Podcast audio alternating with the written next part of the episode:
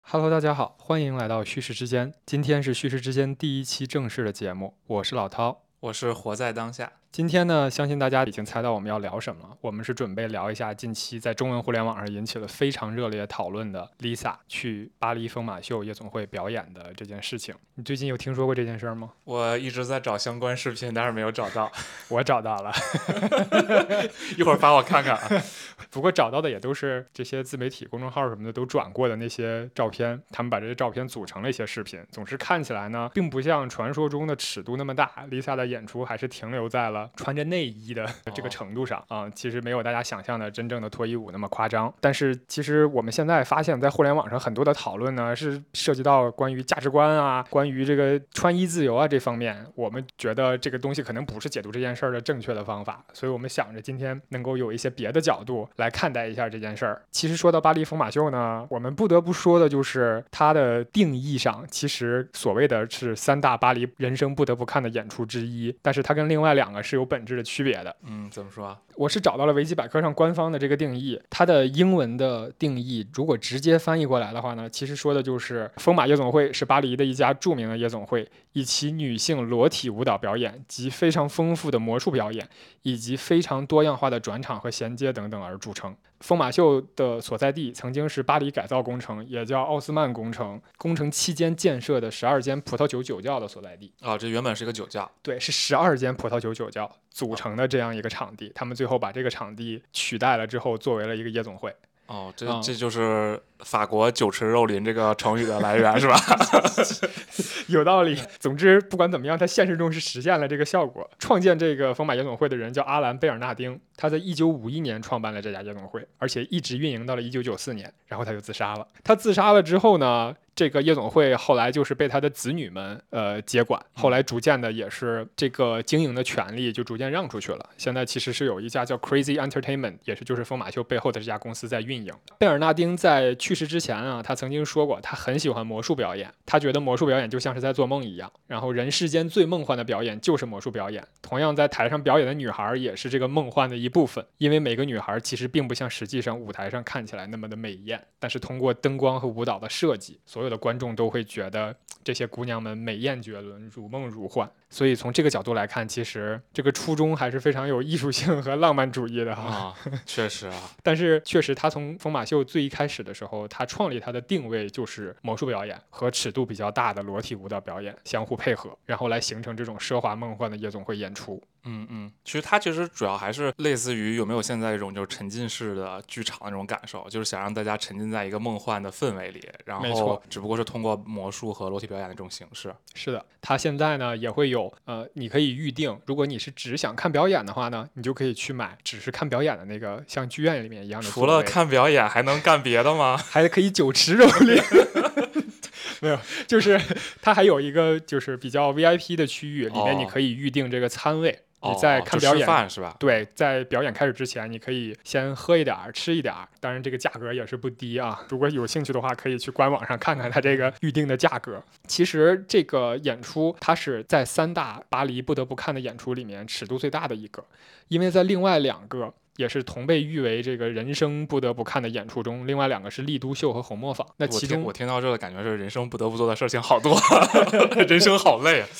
丽都秀呢，在二零二二年它已经解散了。哦，嗯，那就变成两大不得不看的了呗。但是呢，丽都秀在今年又活过来了。但是它活过来了之后呢，它就不再是一个像原来一样的夜总会表演，哦，而是一个转型为了更偏向于音乐剧表演的这么一个场地。嗯那红磨坊呢，其实大家应该都比较熟悉，因为红磨坊是有奥斯卡提名的这个电影来作为背书的。对，当年妮可基德曼靠这部电影也是拿了很多的大奖的提名。红磨坊整体包括丽都秀啊，他们的表演确实更偏向于这种享乐主义的表现形式，但是它的尺度，不管是从官方介绍还是从能找到的视频和图片来看，它的整体的尺度是不如疯马秀的，因为疯马秀是以裸体女女的女性的舞蹈表演演哦啊，我都结巴了。说到这儿， 说到这儿，这个心跳有点加速，然后呃导致对这个语言有点不流 畅了，是嗯吧？对，就直接把裸体舞者的这个事情是放在他的官方的宣传里面的，他们所谓叫 Crazy Girls 哦，啊、其实之前也有很多的人在说的一件事儿，就是说也有很多其他的明星上过疯马秀嗯啊，嗯，但对是，这个大部分可能是 Lisa 的粉丝在说，就就是找不到是吧？对，其实啊，就说明星上疯马秀也不代表就是说什么堕落啦，或者就是丢人啦，并不是这样。在维基百科上记载的上过疯马秀的明星有蒂塔万提斯，这个也是之前 Lisa 去表演之前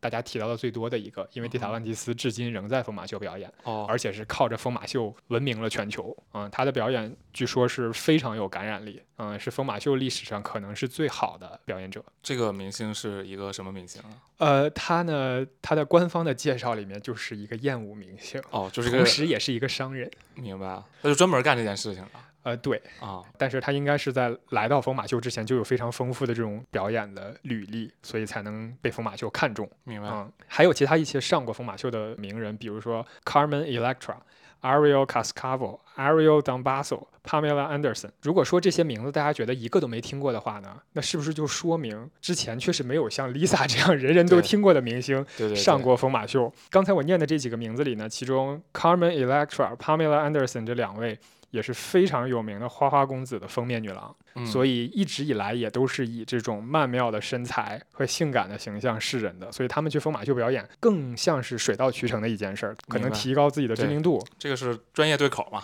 对，除了这些人以外呢，之前我看最多人提到的就是碧昂斯曾经出席过疯马秀的演出，但事实上并不是这样。碧昂斯曾经有一首歌叫《Partition》，他在这个首歌里的 MV 里重现了疯马秀的表演现场。那嗯碧昂斯看起来没有 Lisa 勇敢啊，她只敢在这 个 MV 里去蹭一蹭啊，但是就但是 Lisa 直接上啊，可因为传说，哪怕是 Lisa 去了疯马秀，最后也没有拿到超额的这个报酬。她哦拿到哦的是跟其他的呃演员一样的这种常规的，比如说蒂塔他们拿到什么报酬，Lisa 也是一样的，并不是因为你咖位大，明白？你就可以拿到更多的钱。所以可能碧昂斯这个也没级有没有别，什么他动确力实去没有什么动力去现场再去演出。然后碧昂斯呢，他实际上只是在 MV 里搭建了一个场景来重现这个疯马秀的这个表演的舞台，嗯他并没有实际的去现场去，甚至不没有去现场拍这个 MV。明白。嗯，所以说如果说是说碧昂斯上过这个秀呢，可能确实有一点有失偏颇。总结了这么多呢，就可以看出来，Lisa 这次上疯马秀可以说就是疯马秀历史上最高光的时刻。就流行明星的，没错，去就参是加她的任表演何形式的明星去他的舞台上演出，就是 Lisa 是有史以来最大牌的。嗯，以防有人不知道 Lisa 是谁啊，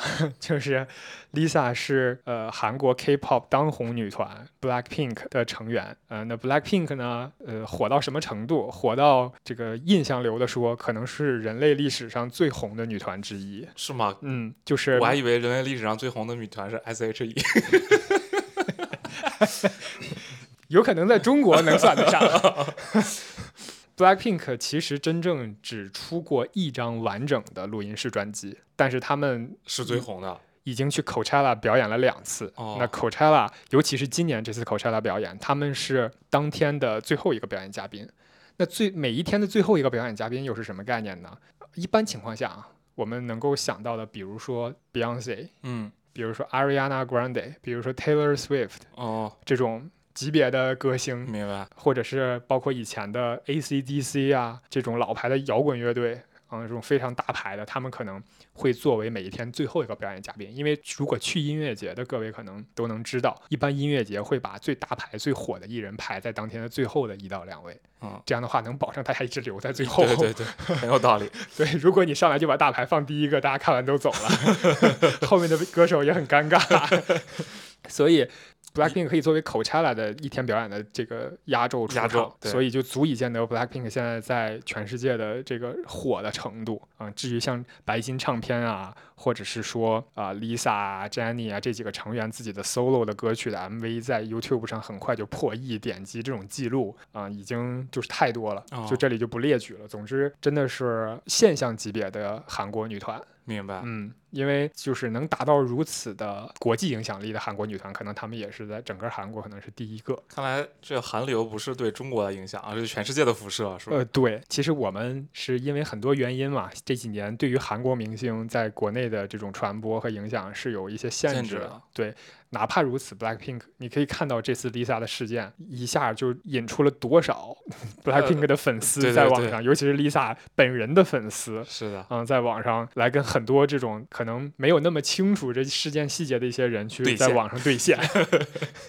那 Lisa 在疯马秀一共表演了五场啊，这五场演出的这个影响力已经俨然已经变成了一个全球级别的营销事件了。嗯，但是我们归根结底来看啊，这是一个泰国女孩儿在韩国出道，成为了女团明星，然后她去巴黎夜参总加会了一个夜总会去表演了一场呃五场演出，嗯结果在中文互联网上引起了惊涛骇浪。对这件事很神奇 啊，对这个事儿，如果说我们单纯的把它作为说 Lisa 本人是去疯马秀表演来获得更多的关注和流量的话，这件事儿本身啊、可能不明白现在的这个整个的娱乐市场，或者不明白 BLACKPINK 所拥有的影响力的人，可能会这么想啊。对，对这种一以贯之的刻板印象，但是我觉得我刚才嗯介绍了之后，介绍了之后，我觉得大家应该也能感受到，就是这个组合他已经现不在需的要在这个对这红个马秀上获得流量，这个红的程度，实在是很难说他需要用一场脱衣舞来给自己赚得流量，就这么对这么简单低级的手段。如果说在这方面还不能说服大家的话，那可以再详细的说一点，就是有的时候怎么去衡量，嗯，一个组合、一个女团它很红呢？就是达到了前所未有的这个级别，其实就是看他们的商业价值。BLACKPINK 的四个人分别有四个大的奢侈品牌的商业代言，哦，呃，分别是迪奥、Saint Laurent、Celine 还有香奈儿这四个大牌。如果说时熟悉时尚行业的人都知道，他们对于代言人的选择是有非常严格的标准的。嗯嗯那这四个女孩呢，分别每一个人都有高奢，我们所谓高奢品牌的代言，这其实对于韩国的女团组合来说非常的罕见，因为说明四个人这个火的火的程度是不相上下的啊、嗯一般可能在一个组合里面，这个人气还是会分高低，而且分的对比较明显。对，嗯，但是在 BLACKPINK 基本就不存在这种问题，就足以说明这个组合整体运营的成功。就算是你可以不考虑你自己的粉丝的想法，你也不在乎黑你的人怎么样去黑你，这些你都不在乎，但是你不可能不在乎自己的商业代言。为什么大牌的商业代言对于明星来说这么重要呢？其实可能是反大家直觉的一个点，大家就觉得大牌很有钱，所以嗯你代言大牌可以拿到很多的代言费，但其实不是这样的。大牌对于明星是一个筛选，有筛选的权利的。嗯，大牌他是会觉得你是需要我来给明白你背书的，对，嗯，所以他可能拿这个代言，他并不能拿到太多的钱，但是一旦你有了高奢品牌的代言，相当于是对你个人影响力、对你商业价值的一种认可。嗯，由这个高奢品牌的代言，就可以给你带来更多无数的商业活动。其实这个就是，嗯，对这个世界来讲啊，那个奢侈品牌是稀缺的，明星是没充错充足的，没对所错以大家供需关系是这个，对，对，是奢侈品品牌可以动辄有几百年的历史，对明对星对，是一的茬儿一茬儿的 过眼云烟，可以说对奢侈品牌来说，所以奢侈品牌对于自己的代言人筛选有这么严格的标准的情况下，任何一个明星他不敢说冒险去做一些任性的行为，或者是一些低级的博关注的行为，嗯，因为这是一定会影响到他本人的形象。那你影响到本人的形象，你自然就会影响到你代言的品牌的形象。对，就动不动就得什么解解除合约什么之没类的错这种，没错，所以这就足以说明这件事儿肯定不是单纯的博关注那么简单。如果说我们不从博关注的这个角度来看，嗯也许啊，像现在很多明星一样，他们会去自己做投资，嗯自己开公司。那比如已故的科比，啊，通过自己的这个名声来给自己投资的公司带来更多的对，这个关注，从而这个市场上它的比如说股价呀、等等可以上涨。那或者还有自己开公司的，比如说 Rihanna 开自嗯己的这个内衣和美妆公司，大赚特赚。也有像贝克汉姆啊，还有包括演死侍的 Ryan Reynolds，这都是投资非常典型的案例，利用个人的影响力给自己投资或者开的公司带来更多的这资个源资源。更多的关注，那这种情况下，你可能是需要用各种的事件去营销，去获得大家更多的流量的上面的青睐。但是 Lisa 现在也并不是这样，对他还没有进化到说当去当背后的老板没的错这，种没错。当我们抛开这一切的话题之后，那我们可能就只能谈到那个神秘的男人，啊，是神秘的男人， 那个神秘的男人，就是已经在疯马秀事件之前就跟 Lisa 传绯闻，传了相当长一段时间的 LVMH 集团的掌舵人伯纳德·阿诺的三儿子，你这大喘气，我还以为是掌舵人啊，没原来是他的三儿子没是没对，吧？这个岁数差太多了。 如果 Lisa 真的跟伯纳德在一起了，哎那真的就是宇宙级别的新闻，是吧？ 就是他的三儿子叫 Frederick Arnold，他们这个名字用英语读会很奇怪啊，但是嗯因用为他是法法国人是吧？对，因为但是我觉得用法语读比较装。那你我我允许你装一次，你给我读一下，我听 听。 Frederick Arnold，哦， 是不是也不太好听对， ？Lisa 已经跟这个弗雷德里克吧，我们就啊叫他老三，老三好吧吧，啊嗯，就老三传这个恋爱的绯闻已经非常久了。这个我们在这儿，因为我们也不是一个聊嗯娱乐八卦的博客，就是总之之前在 Instagram 啊，或者是各种，就大家通过蛛丝马迹发现，哎、哦 l i s a 不仅跟三儿子跟在同一个地方度假，而且还有阿诺家族的其他的家人在。哦，哦，所以就是相当于非常亲密，明啊白这个就是觉得大概率是在恋爱。如果我们要揭开，也不是说揭开啊，我们其实这整个都是在推测。如果说要推测这个老三在这件事里面的关系，其实就不得不提到他在整个集团中的位置，包括嗯他这些哥哥姐姐、弟弟他们之间互相的关系。那啊现在这这个场播客进入豪豪门家族密室的 对这对个对阶段啊，进入了这个继承权的争夺战的这部分， 这个 LVMH 集团的掌舵人，也就是今年曾经成为了世界首富，哦然后不出一个月就不再拥有世界首富位置的啊，伯纳德·阿诺。其实伯纳德·阿诺本身的发家史，可能比我们今天讲的所有故事加起来都要精彩。这就是如果我们之后还有机会的话，我们可能就单独再找一期去聊伯纳德·阿诺就的是故事。其实这个话怎么说呢？就是爸爸的这个时代永远比你的时代要风起云 涌的多，对是吧？对对，你爸永远是你爸。 伯纳德一共是有两任妻子，他跟第一任妻子生了两个孩子，一个儿子一个女儿。啊，我们就叫大儿子和大女儿。哎，对，大儿子和大女儿。那后面他又生了三个儿子，那这三个儿子都是和钢琴家海伦·梅歇尔的孩子。哦，嗯，这个海伦·梅歇尔给他生了三个儿子，所以这要是换到以前清宫宫斗剧里是吧？ 这就生仨儿子， 大儿子叫安图安。安图安现在是四十六岁，哦，他现在是迪奥的董事会副主席，他也是早年间啊，先从 LV 的广告创意部开始做起，就 LV 品牌明白的广告创意部做起，然后一步一步呢，他就做到了 Belluti 这个男装品牌的 CEO。他在三年之内让 Belluti 这个品牌的营收达到了曾经的三倍多，也就是说，他这个大儿子还真的很有财非财常商，啊对，就是非常会经营品牌。他在有了这个成绩之后呢，他又成为了 LVMH 集团收购的另外一个男装品牌，叫 Loro Piano。这个 Loro Piano 是一个卖羊绒衫的品牌。安图安后来又成为了 Loro Piano 的董事会主席，他整体的业绩非常亮眼。Loro Piano 这几年也可以说是声名鹊起，就是他去哪儿哪儿就要对就他很擅长做营销，明他白本人的这个社交媒体等等更新的也非常频繁，他是很很懂得怎么去利用流量和关注去把品牌做起来的一个人。哦，嗯，大女儿呃，Delphine 现在四十八岁，呃，她是比安徒安大两岁，嗯，所以其实大女儿是家里的老大明白。啊、最大的那个。这个长女呢，身兼多职，她可以说是目前来看，在几个孩子里面最有实力的一个啊。哦她的身份有哪些呢？首先，她是 LV 品牌的执行副总裁，哦，同时兼任 LV 的创意部总监，同时她是迪奥的董事长兼 E CEO。好家伙啊，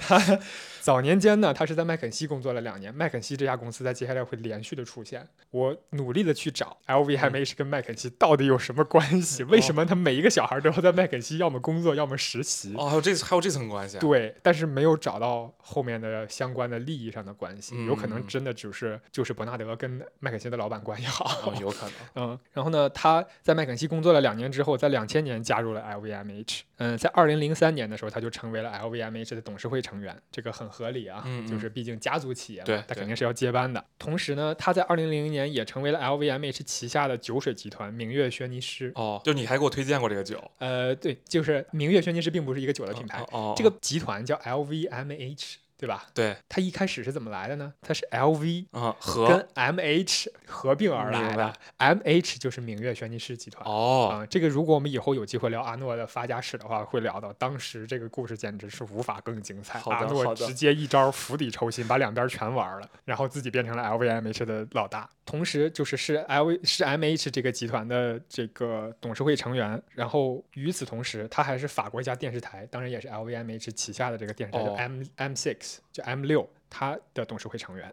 这还没完。他还同时兼任着 LVMH 旗下一家财富管理公司的高管的职位，啊，这个人对忙得过 来吗？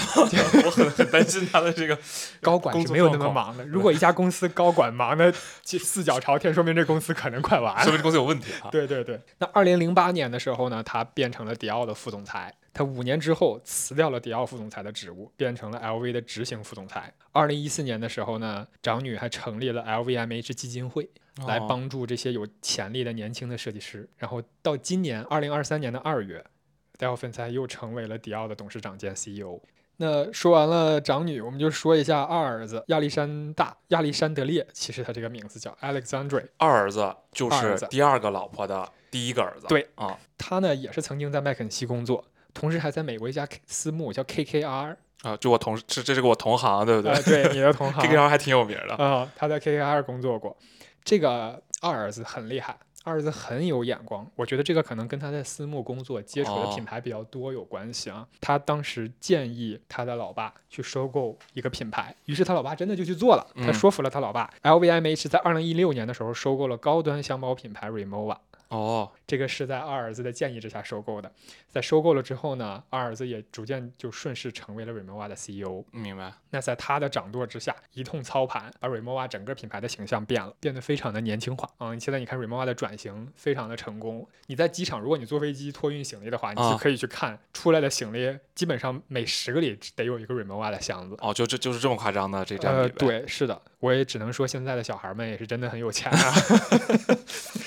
Remova 能随便买，它除了就是整个让品牌的设计，嗯、定位年轻化以外，它还增加了和 Supreme 还有 Off White 这样的哦品牌的合作。哦，那其实如果熟悉 LVMH LV 品牌的人可能知道，后来 Off White 的主理人、创建 Off White 品牌的人 Virgil Abloh，他后来变成了 LV 的男装男装创意总监。哦，当然，当然，Virgil Abloh 已经去世了啊，就是四十一岁就去世了，非常的年轻。嗯，可能我觉得当时雇佣 Virgil Abloh 变成 LV 的男装设计师的时候，可能也跟当年二儿子和 Off White 的这个交情有有关了系。明白。嗯，二零一九年到二零二一年的同时呢，这二儿子也担任了家乐福的董事会成员。LVMH 集团通过一家控股公司持有家乐福的股权。哦，后来二零二一年的时候，LVMH 就把家乐福的股权卖掉卖了嗯啊，二零二一年的时候，他辞掉了原有的职位，成为了 Tiffany 的副总监，兼任品产品和传播部总监。 Tiffany 也是 LVMH 的。啊、对，就我的是天啊这就是我说为什么就是阿诺的发家史单独说更精彩，就是这些品牌，就它到底有多少个品牌？你在看它的财报和看就是它的那种品牌矩阵，有很多这种网上的文章去做，你会嗯惊讶于、哦，原来这些牌子都是都这是一它个的集团，所以它能光靠这些做品牌能做到世界首富。嗯，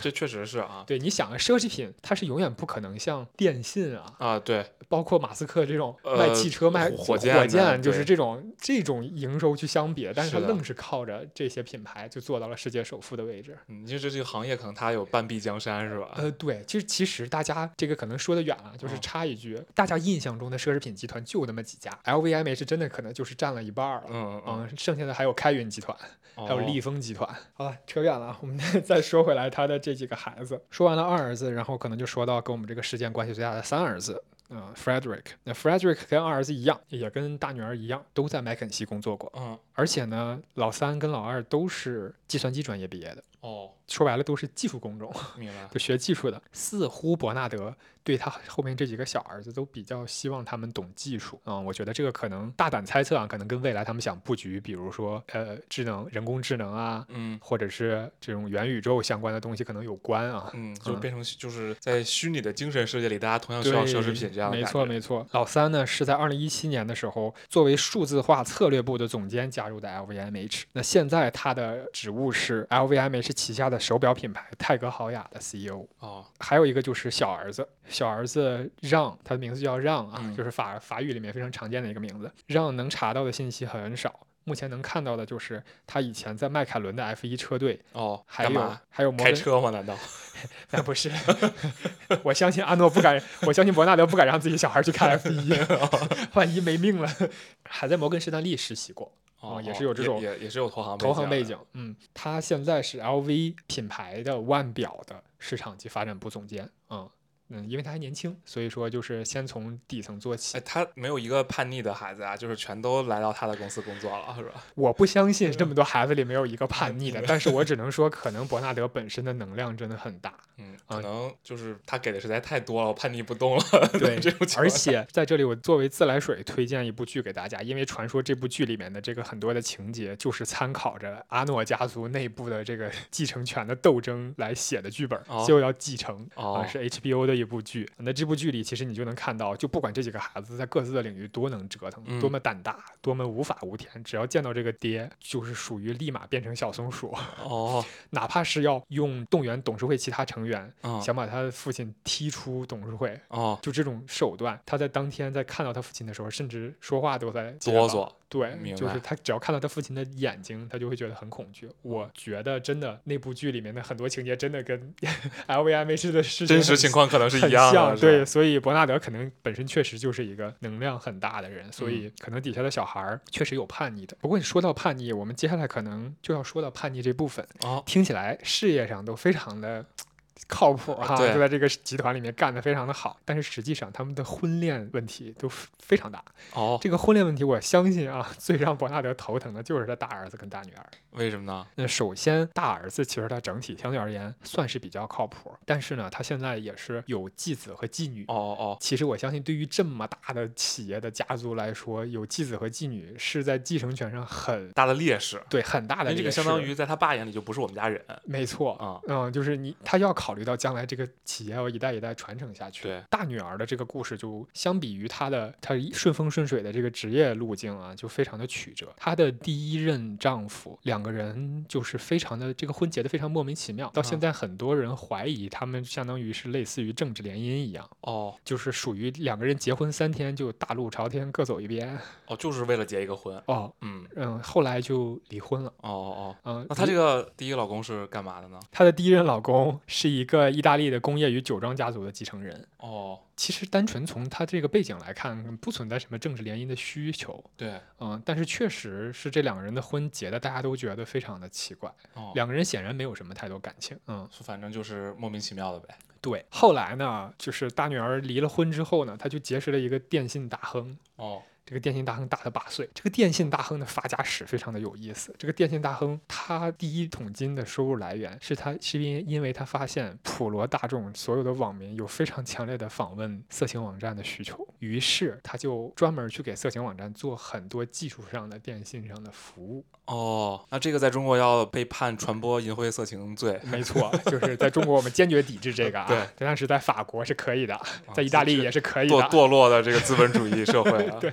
他在赚到这第一桶金之后呢，还维持维持着自己原来的这项服务，但是同时就逐渐在这个电信行业深耕啊、哦一直到现在，他大概是有呃六十一亿美金的身家啊、然后大女儿是跟他谈了恋爱，两个人应该到现在还没有结婚但现在还在谈恋爱。啊、对，在谈恋爱，哦但是生了孩子，没有结婚。哦哦，嗯，如果你非要说找到大女儿关于继承方面的一个劣势，她这个婚恋的问题，其实我觉得也会是一个劣势。当然，这个都是我们外人去看待豪门呃，恩对怨对的这种以我们这种这嗯个低维的视角、啊对对。对对对，但我感觉他大女儿已经不需要继承他们家，她可以继承 她那个男朋友家的这个东 西。对，其实也可以哈。啊、嗯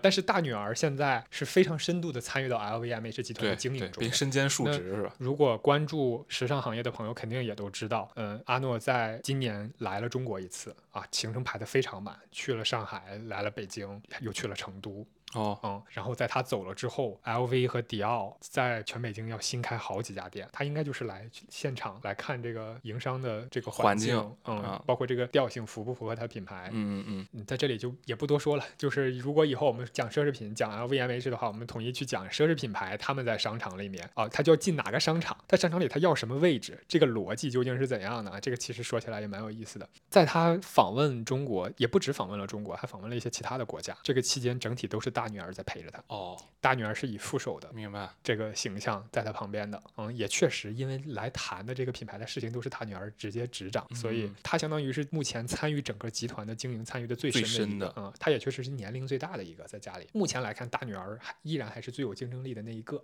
但是如果说真的阿诺对于自己的大女儿这么有信心，他这么器重她，嗯那阿诺在二零二二年的时候干的一件事儿就非常的违反这个事情的表象。他在二零二二年的时候通过动员了董事会，哦把 CEO 退休的年龄从七十五岁推迟到了八十岁，哦，为了让自己多干为，了让自己多干几年。他哦显然还没有确定好到底要让谁来接替他，以及怎么去安排他这几个孩子互相之间的利益分配。如果他真的满意的话，我相信他不会推迟自己到八十岁才退休。对他就是让他的大女儿直接接就完了。没错，啊，因为他已经参与到这个程度啊，他对于你集团财富管理最厉害的品牌，两个活命的品牌、对续命的品牌，他都是深度的参与，并且执掌，就相当于伯纳德日常的事务，他肯定是不管的，是他的大女儿在打理。但是尽管如此，显然他对于让大女儿接替他还有迟疑。我觉得很正常的，我们就会猜测，这个家族内部现在一定存在着对于这个相当于是手上最大权力的这个继承权的争夺的，争夺。嗯，我们说回来啊，因为我们毕竟还是谈论疯马秀这件事情，嗯啊谈论已起经来离了疯马秀很远了。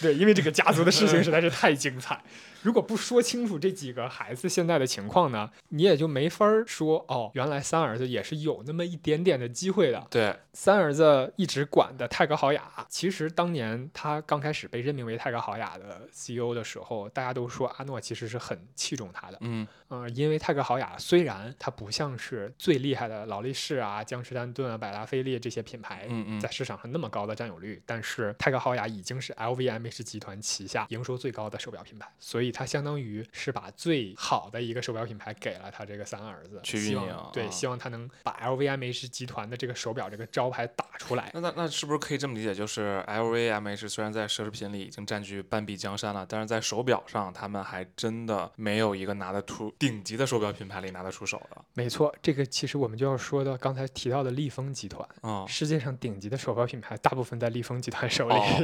哦 每一家品牌还每一个集团都要有自己擅长的领域嘛。对，阿诺很显然他是想在腕表上有所突破的，这就是为什么他也把小儿子放到了 LV 的腕表开嗯发的这个公司里面去。哦，然后三儿子管李格豪雅，对小儿子泰格管豪雅啊泰格豪雅，对，小儿子管那个 LV 的手表品牌，没错，但是泰格豪雅的表现不可以尽如人说意哈对，非常不尽呃，如人非意，常不尽如人意是吧？ 泰格豪雅虽然目前还是嗯 LVMH 集团的手表品牌中营收最高的一个，但是它在国际上的呃市场份额、它的销售排名都在连年下跌。哦，所以有这个传言说的就是三儿子今年可能要离开泰格豪雅，嗯要就是卸任泰格豪雅，就是表现不。行呗。对，但是与此同时呢，又有传言说他离开泰格豪雅的原因是因为要转去做时装板块。哦，那那是不是这么理解？就是他对他的三儿子还真的非常的器重，对，呃，就是这样的话，一一个没管好，然后可能他爸觉得这个可能不是你的问题，是这手表本身的问题，是吧？然后我再对给你一个服装，你再试试。你其实从单纯的领导考核下属工作业绩来看，如果说你管的品牌下降了，其他品牌上升了，那是你的问题。。对，可是显然，泰格豪雅依然还是 LVMH 营收最高的手表品牌，是你整个集团的手表。哦，是经营是有问题的嘛？当然，这我也不知道为什么我们要帮三儿子找补啊，但是确实有这种传言是他要去做时装板块，而且时装板块可能会给他安排比较重要的职位。如果三儿子真的去了时装板块去做高管的话，那他是唯一一个在手表和时装领域都涉及过 LVMH 的业务的一个孩子。哦，嗯，其实他在竞争中就有了相当的优势。当然，这就是外界普遍的这个看法啊。嗯嗯，因为你去看，不管是大女儿还是大儿子，这两个最有优势的人，他们都只是负责过时装板块，对，嗯，他们没有负责过其他的业务板块。那如果你去看 LVMH 时装的这块儿，在二零二二年的财报的话，时装和皮具这两大品类依然是以百分之四十九的占比，牢牢占据着 LVMH 集团的营收的大头。嗯我们这里就是拿不到特别详细的分品牌的数据，但是年报中呢，它就会针对一些非常重要的品牌的年度表现进行总结。明白。这里面就包括的品牌有 LV、迪奥、Celine、Fendi、Louis V、Marc Jacobs、Givenchy 这些耳熟能详的品牌，嗯全部都是 LV。连连我都听说过 对，就是属于你只要去商场啊，对对好的对，商场你就能看到的这些品牌的，就全都是 LVMH 的。这些品牌都提到了，当然年报里面肯定都是正向的这个话嘛， 对对吧？毕竟要是给投资人看，对，但是呢，有一个很重要的点，就是它会有呃每一个板块下一年的业务展望。哦，指导。在下年的业务展望的这个部分呢，只提到了 LV、迪奥和 Celine 这三个品牌。前两个是他们前命两根个子，对，这是 LVMH 集团的命根子。嗯 但是 Celine 这个品牌，显然它已经到了要去跟两位大哥相提并论的这个程度了。嗯嗯嗯这个就是 Celine 这几年也符合大家对它的印象，就是这几年 Celine 的转型非常的成功，它整体的客户群从年龄比较大的欧洲女性，逐渐哦变为了可能全球化都比较适合的年轻女性喜欢的品牌。那 Celine 的全球唯一代言人是谁呢？啊，要要接上了是吧？这对，个故事是我们的本期的主角 Lisa。哦，这落脚点在这儿 是不是？没错，我们刚才说到，就是三儿子也有一丝丝的机会，除了阿诺他对于退休这件事儿非常迟疑以外。嗯还有就是 L V 跟迪奥这几年的风评，当然这个是比较印象流的啊，嗯嗯但是确实 L V 跟迪奥这两年的这个风评真的不太好。他们推出的设计，大家除了说丑还是丑，哦感觉是 Virgil Abloh，就是 Off White 的这个前主理人 Virgil 去世之后，LV 明显出现了设计乏力的问题。LV 的老大是大女儿，嗯哦同时大女儿还身兼着 LV 创意部的总监。对，所以但这个就是他有一定的责任是吧？没错，我相信啊，任何一个老板，你对于自己当家的品牌表现不好，被外界普遍的评论也不太好的时候，那是一定会拿设计部总监问话的。嗯嗯，我觉得可能也有这部分的原因，就是大女儿可能在这种关键时期表现没有跟上，所以越来越多人也觉得三儿子可能未来有这个夺权的这个 机会 机会。啊，如果说 Frederick 将来真的要去转到时装板块的话，我们再来看一下啊，他先是在今年就在跟 Lisa 闹恋爱的绯绯闻闻，这个绯闻呢就是越炒越热乎，越炒越像真的。随后呢，呃，紧接着就是大概是在八月末的时候，听到了关于疯马秀的传闻。 嗯然后就是 Lisa 被确认哦要去疯马秀表演这一套的操作，之前两个月传出的是三儿子可能可能要会去时装可板能块要去。时装板块， 所以然如后果，其实我你这么听下来，这个故事就是他如果去时装板块的话，LV 跟迪奥都是他的大女儿在把持着。现在没错，对，所以他也不可能去 LV 和迪奥啊，嗯，没错，大对概率是这样的，是吧？嗯啊，因为确实以他现在的经验，让他直接去管 LV 跟迪奥，我觉得有可能也太过冒险。对，就是管是会比较往下，就哪怕是他在他姐手底下做事儿，这是也是他自己一定不愿意去做的。呃应该是的，对嗯，所以通过这一次疯马秀的事件，首先进一步的把 Frederick 跟 Lisa 的关系绑定了，嗯，因为在 Lisa 的表演的期间，Frederick 是去现场观看了的，哦，而且也带了其他的家属。好想访问他跟在家看有什么区别啊？ 这个这个不能播。 其次就是通过这一次的事件呢，我觉得确实是让这两个人都进一步获得了非常大声量的关注。对，如果说截止到现在，嗯，我们录制这一天，其实 Lisa 的表演已经结束了，这是已经超过一周了。嗯，对，啊至少 Celine 品牌没有过任何的声明说 Lisa、呃将不再与 Lisa 续约，或者嗯取嗯消合约，或者是逐渐减少合作，没有任何相关的。而且从目前整个的舆论风向来看，除了中文互联网上还在炒相关的问题以外，可能外网基本上已经没有太多 相关的消息了。哦这，件事情基本上平息了之后啊、我们可以很清楚的看到，品牌不会有任何表示，说明它还会继续和 Lisa 合作。对那 Celine 品牌在这种时候，相当于不发言就是支持，对，对于奢侈品牌来说，他不可能出来去给自己的明星站台，对说哦，我坚我我支持你我参支加持你这个做的是对会的议舞这对个吧毕嗯毕竟不是不是一个种族啊这种相关的问题，它不是一个政治正确的问题。如果说通过这次事件，两个人都获得了相当大的关注度、相当大的声量，甚至获得了粉丝乃至一部分欧洲人的舆论支持，嗯，那如果接下来 Frederick 转去做 Celine 相关的任何工作，其实对他来说是有百利而无一害。呃，他相当于如果他，我们假设啊，是他在背后一直运筹帷幄做这件事情，然嗯后把 Celine 的全球唯一代言人 Lisa 推上了疯马秀，并且在全球制造了大量的这个舆论声势。那、接下来会让他的父亲看到的是什么？看到的是，首先我的这三儿子在营销或者说制造事件性营销的这个能力上会有很强的一个表现啊。嗯然后其次就是他在这个表现之后，为 Lisa 或者甚至说我们在背后说 Celine 都有提到一个嗯很很多的关注和流量啊。然后他接下来再去转去服装板块做 Celine 的这个主理人或者相关工作，就在他父亲的这个思维方式里可能会变得顺理成章。没错，因为除了他这次的可能的调动以外，其他他所有哥哥、姐姐、弟弟的调动，全部是因为在已有的岗位上做出了非常好的成绩。嗯，但是他在泰格豪雅并没有做出好成成绩绩，对 只能走点歪门邪道了，是吧？对，嗯就是所以我觉得他很需要一个突出的点，嗯，能够让这件事情变得顺理成章。对，所以我们在这插一句，就是我们大胆预测啊，这个三儿子接下来会去 Celine 管理这个 Celine 的这个服装品牌。那么，嗯如果真的被我们言中了啊，可能接下来我们的这个播放量 会有很高的增长，是吧？我们这对，有些有可能接下来我们就会变成预言家。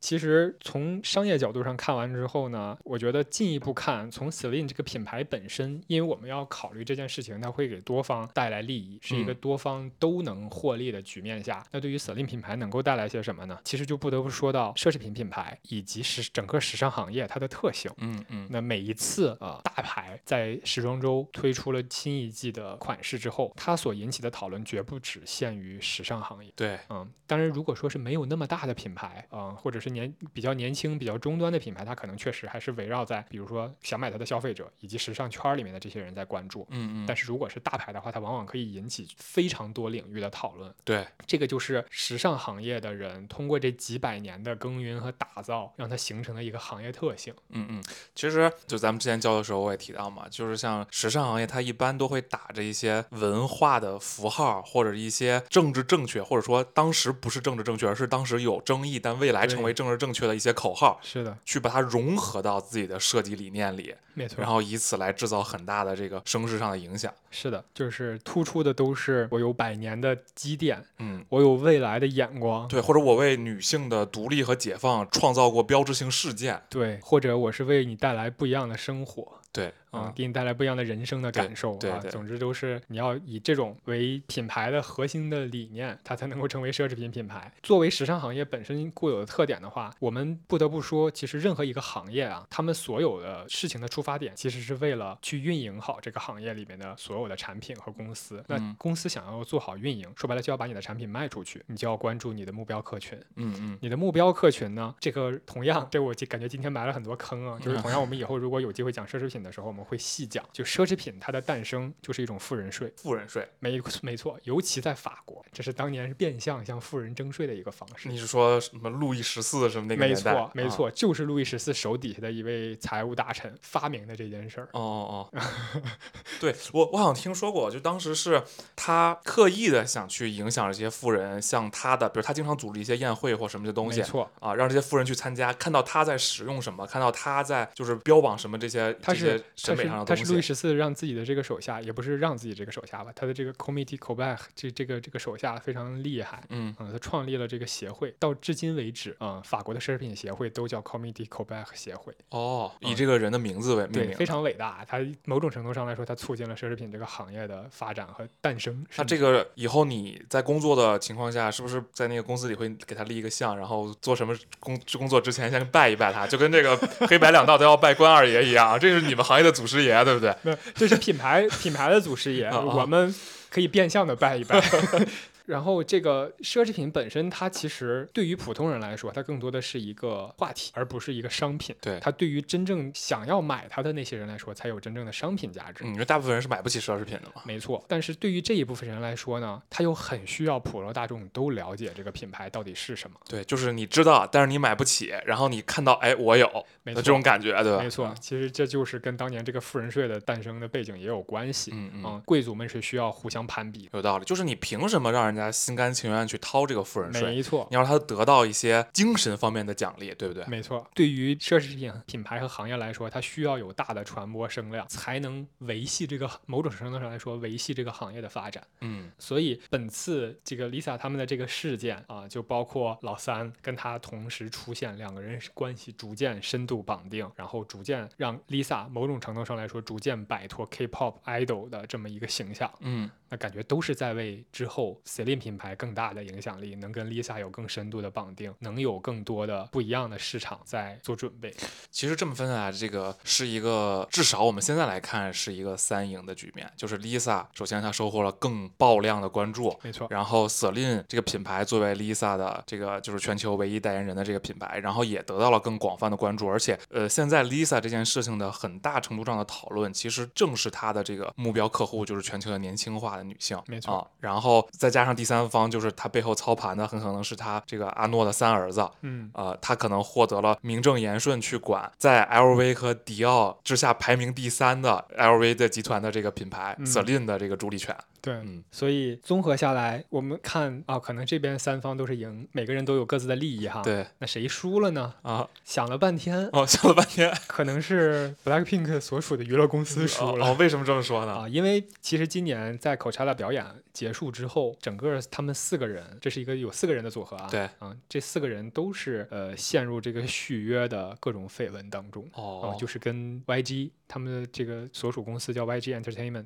韩国的一家公司啊、跟 YG 的这个续约，尤其是 Jennie 跟 Lisa 这两个目前而言可能在国际上更火的两个人来说啊、嗯据说一直没有谈拢。那感觉 Lisa 这次又通过疯马秀这个事件进一步拿摆到了脱更了大的筹码。对，拿到了嗯 K-pop，、就是摆脱了 K-pop idol 的这种形象，嗯至少摆脱掉了一部分吧。对，所以很多人都在猜测，可能不会再跟 YG 续约了。哦，他要自己独立出来发展。没错，嗯、传说 Jenny 就另外一位成员也是准备不再续约，当然现在都还在猜测阶段啊，怎么说的都有。不过如果真的 Lisa 没有跟 YG 续约，我觉得也并不让人吃惊。嗯，啊那因就是为说，其实在这三方中，一开始我们说 Lisa，那可能她还除了声势就声量以外，还拿到了更多的这个优势，就是她在自己本身的这个就经济没错，这个这个业务上拿到更多的筹码，没去错跟她的这个上级去议价，对没吧错，没。嗯错。因为总的来看，他这次的行为对于他自己个人相关的商业方面的问题是没有太大影响的，嗯嗯，嗯，甚至是有一部分好处的。对，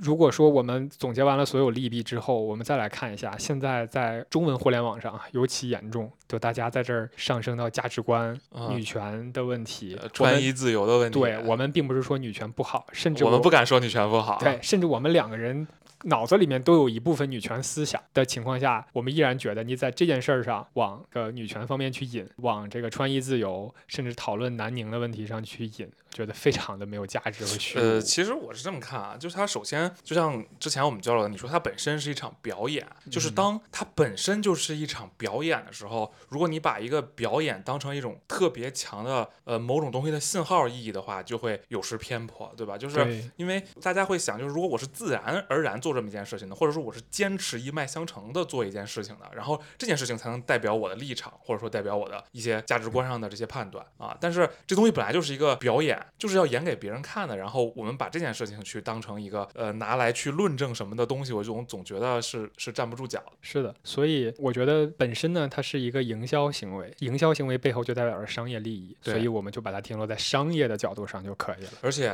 我们现在从商业利益的这个角度去分析完了之后，我们发现它可能是更合乎它，因为它的每一步都是更合乎逻辑的。嗯没错，就是他这么做的原因。如果你真的从价值观的角度去考虑，你就会觉得他每一步你都看 不懂，